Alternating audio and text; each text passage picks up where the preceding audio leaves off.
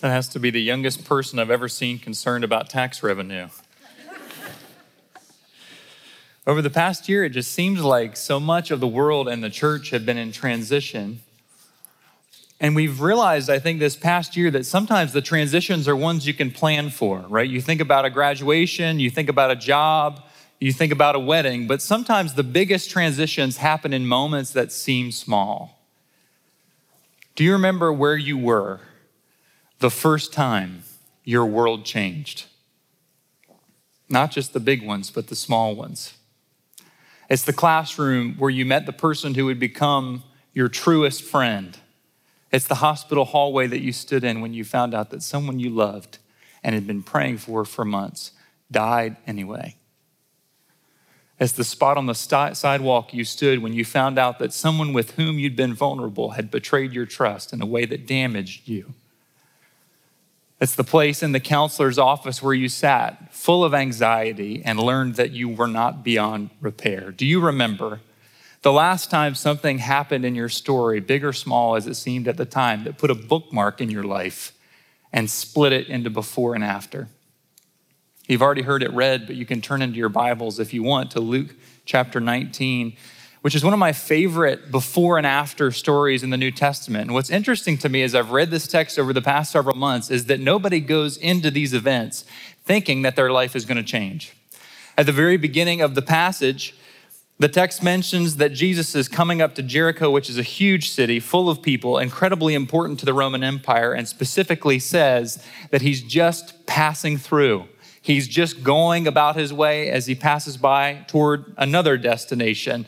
And it mentions that among the throngs of people that have gathered to see Jesus, there's a wealthy tax collector named Zacchaeus who just tries to make his way and get a good view of Jesus. He doesn't think that his life is going to change this day either. Zacchaeus has, as far as he's concerned, already had his before and after moment. Roman tax collectors made their living by selling out their communities and gleaning money off the top of the taxes of their neighbors. They didn't go into that profession for a good reputation. They went into it, usually, because they had no other way to be sure of a stable income. Zacchaeus probably grew up around a group of people who tried their best to avoid anything that seemed too Roman, and in the process got poorer and poorer and poorer. And so maybe Zacchaeus grew up around these people and decided that he didn't want to do that. He wanted to be a success. He wanted to do well. He didn't want to look his kids in the eye and say the words that he heard so often as a child. I'm sorry, honey, we just can't afford it. And so he decided then and there that he wouldn't be one of those purists who never made it. And he became a tax collector. Not glamorous work, but somebody's got to do it.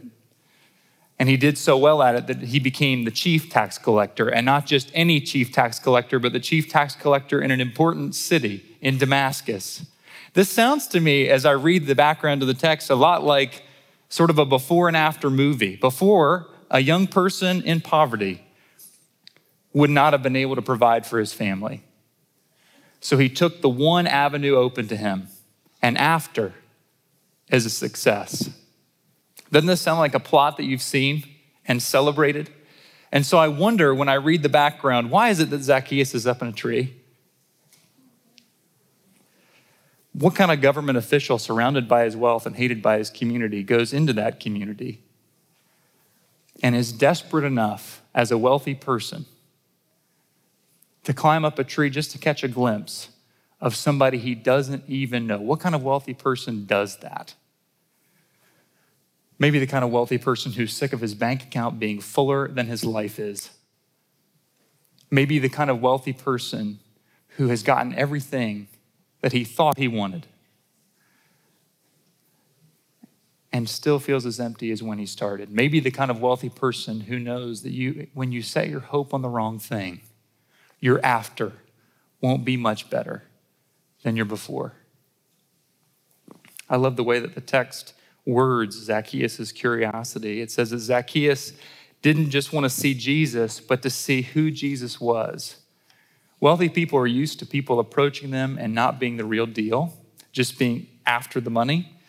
And Zacchaeus knows Jesus' reputation and wants to see if there's something in this interaction that's real. to take the measure of the man. And Zacchaeus gets more than he bargained for. Jesus walks right up to where he is, stood beneath the tree and said, Zacchaeus, come down. I have to stay at your house today. And in a moment, Zacchaeus is caught in a before and after space. Do you see it? Zacchaeus is well enough connected that he knows Jesus' reputation, and the frequently annoying thing about Jesus is that he demands something from the people who follow him. People who follow him left their professions. Religious people who were associated with him laid down their credibility within the religious establishment. Jesus is annoyingly costly, and Zacchaeus by this time knows it. And then the text says that he climbed down and welcomed him gladly. He saw enough in that split second that he just had to see where this goes. And so Jesus invites himself, somewhat rudely, to Zacchaeus' house. But not everybody likes that Jesus did this. The next verse is interesting, and as I've read it over the past 3 months, tragic. It says, but all the people saw this and began to mutter, he's gone to be the guest of a sinner. And when I've read this over the past several months, I've sort of judged the crowd for saying this, but then I wonder how you would feel if the person that's been in your city embezzling from your family for years was suddenly held up as the person in your city who had the deepest interaction with Jesus. And when I read it that way, I think that verse may be the one that we can resonate with the most. Maybe it's just part of getting older, but I think when we're disappointed often enough and we're around the church often enough, we can easily get skeptical of people's actual ability to change because we've seen too many people start and fall away. So it's no surprise sometimes when we see people who haven't changed enough yet that we feel they've earned Jesus' attention, we mutter about them. We say they shouldn't be getting the spotlight. You should see what they were doing last weekend. They haven't earned it yet. Giving them attention just rewards bad behavior. Watch them over time, and you'll see that they really won't change. They'll drop the act eventually when it gets too hard, and I think that's a sickness, isn't it? And yet it's a sickness that many of us can fall prey to, the sickness of forgetting our own sinfulness by focusing on why someone else is unworthy, the sickness of having the idea that God can only be near to people who look like you and dress like you and earn like you and whose obedience looks like you, or even believing, as we often do in some Christian spaces, that God's attention and favor is earned by good behavior. And so we mutter. Fortunately, Jesus isn't that put off by muttering. And so he goes to Zacchaeus' house anyway. And sometime during the gathering at his house, Zacchaeus stands up, it seems with some urgency, and says, look, Lord, here and now I give half of my possessions to the poor, and if I have cheated anybody out of anything he had, I'll pay back 4 times the amount. What possesses a person to do that? There's no record of Jesus ever telling him to do that, which means either that Jesus didn't tell him to do it and he just did it of his own accord, or that Luke didn't find it interesting enough to write down. I would have. And yet I'm struck by the sentence, see, here and now I do it. There's an urgency to Zacchaeus' obedience. There's the feeling in this moment that whatever grace is embodied by Jesus, whether there's a command that comes from Jesus or not, is worth enough to lay down whatever the cost may be. It seems that Zacchaeus, if he found out that right relationship with God would cost him all of his possessions, would have felt like he got a good deal.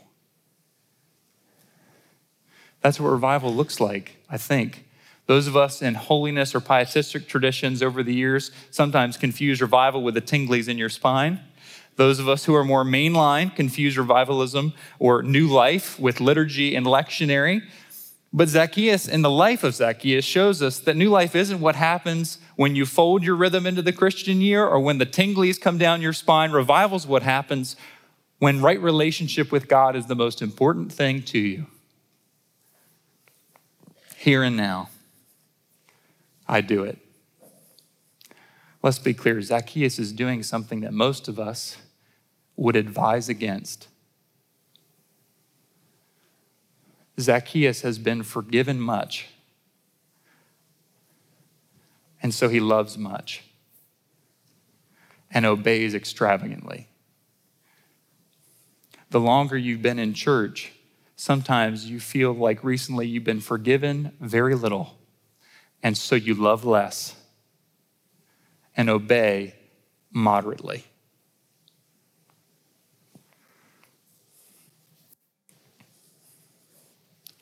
Here and now, I do it.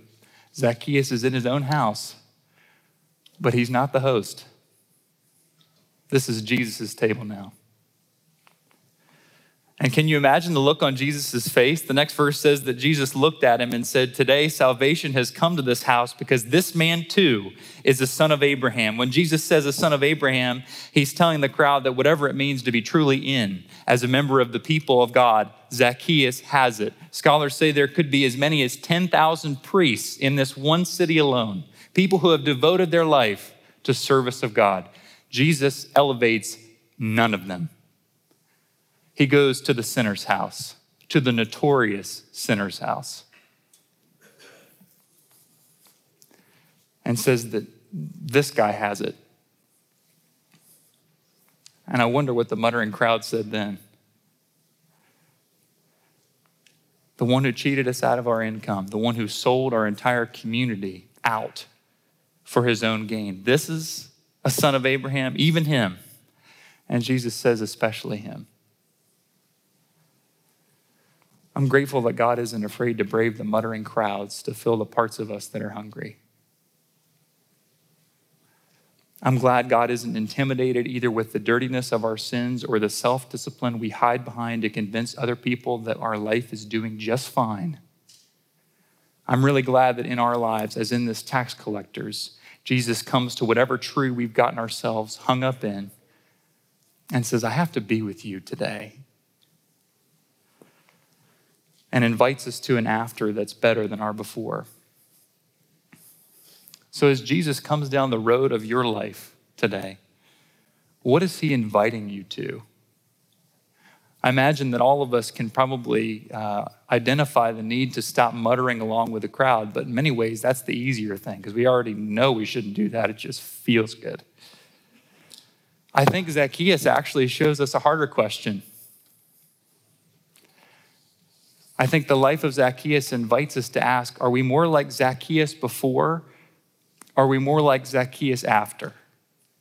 Here are some ways to know. If you're like Zacchaeus before, your hope for happiness is centered on success, and you're willing to make compromises to achieve that success. You think any accusation that you're selling out is just haters hating. Generosity isn't one of the first words that people would use to describe you. And even when you are generous with your money, with your time, with your attention, with your energy, it doesn't change the way you do business. You'd much rather stand out from the crowd than serve the crowd. And the things you daydream about are not any different from the things that people who don't know Jesus at all daydream about. You think what the world has to offer, if you're honest, even with yourself, is pretty good. But if you're more like Zacchaeus afterwards, people can't even believe what you give away. It just doesn't make sense. Your generosity means that you go without many things that you could have otherwise had. You use your influence to gather people to Jesus, and then you fade into the background because it was never about you anyway. You name the ways that you mistreat people, and you make amends. You'd rather serve the crowd than stand out from it, and you give up some levels of success because you refuse to compromise what's right. And the things that you daydream about are things that make God proud. Church, we're going to be coming to the table in just a moment. And as we do, I think in many ways, we're at the table with Zacchaeus. I think Jesus has probably met you along the way in your life at some point. And he's looked you in the eye and said, "I need to be with you today." I think one thing I've realized as I've been around people who have had a true before and after moment is that almost everyone comes with a cost. You may give up opportunities or money or power or reputation, or even the thing that's most precious to many of us, which is a sense that I can handle my life just fine. Thank you very much. And yet as Jesus looks us in the eye today, I think we have to ask ourselves, do we really just want things to go back to the way they were before? Don't you want an after? That's better than your before. Church, whatever it is that God would call you to, I imagine there are some of us here with whom God has been speaking for a long time, and you can identify it. Others of you are seeking it. Others of you are still up in the tree and don't know Jesus at all, and you're wondering how to cross the line into faith, to invite Jesus back to your house or accept him when he's invited himself. This could be the day.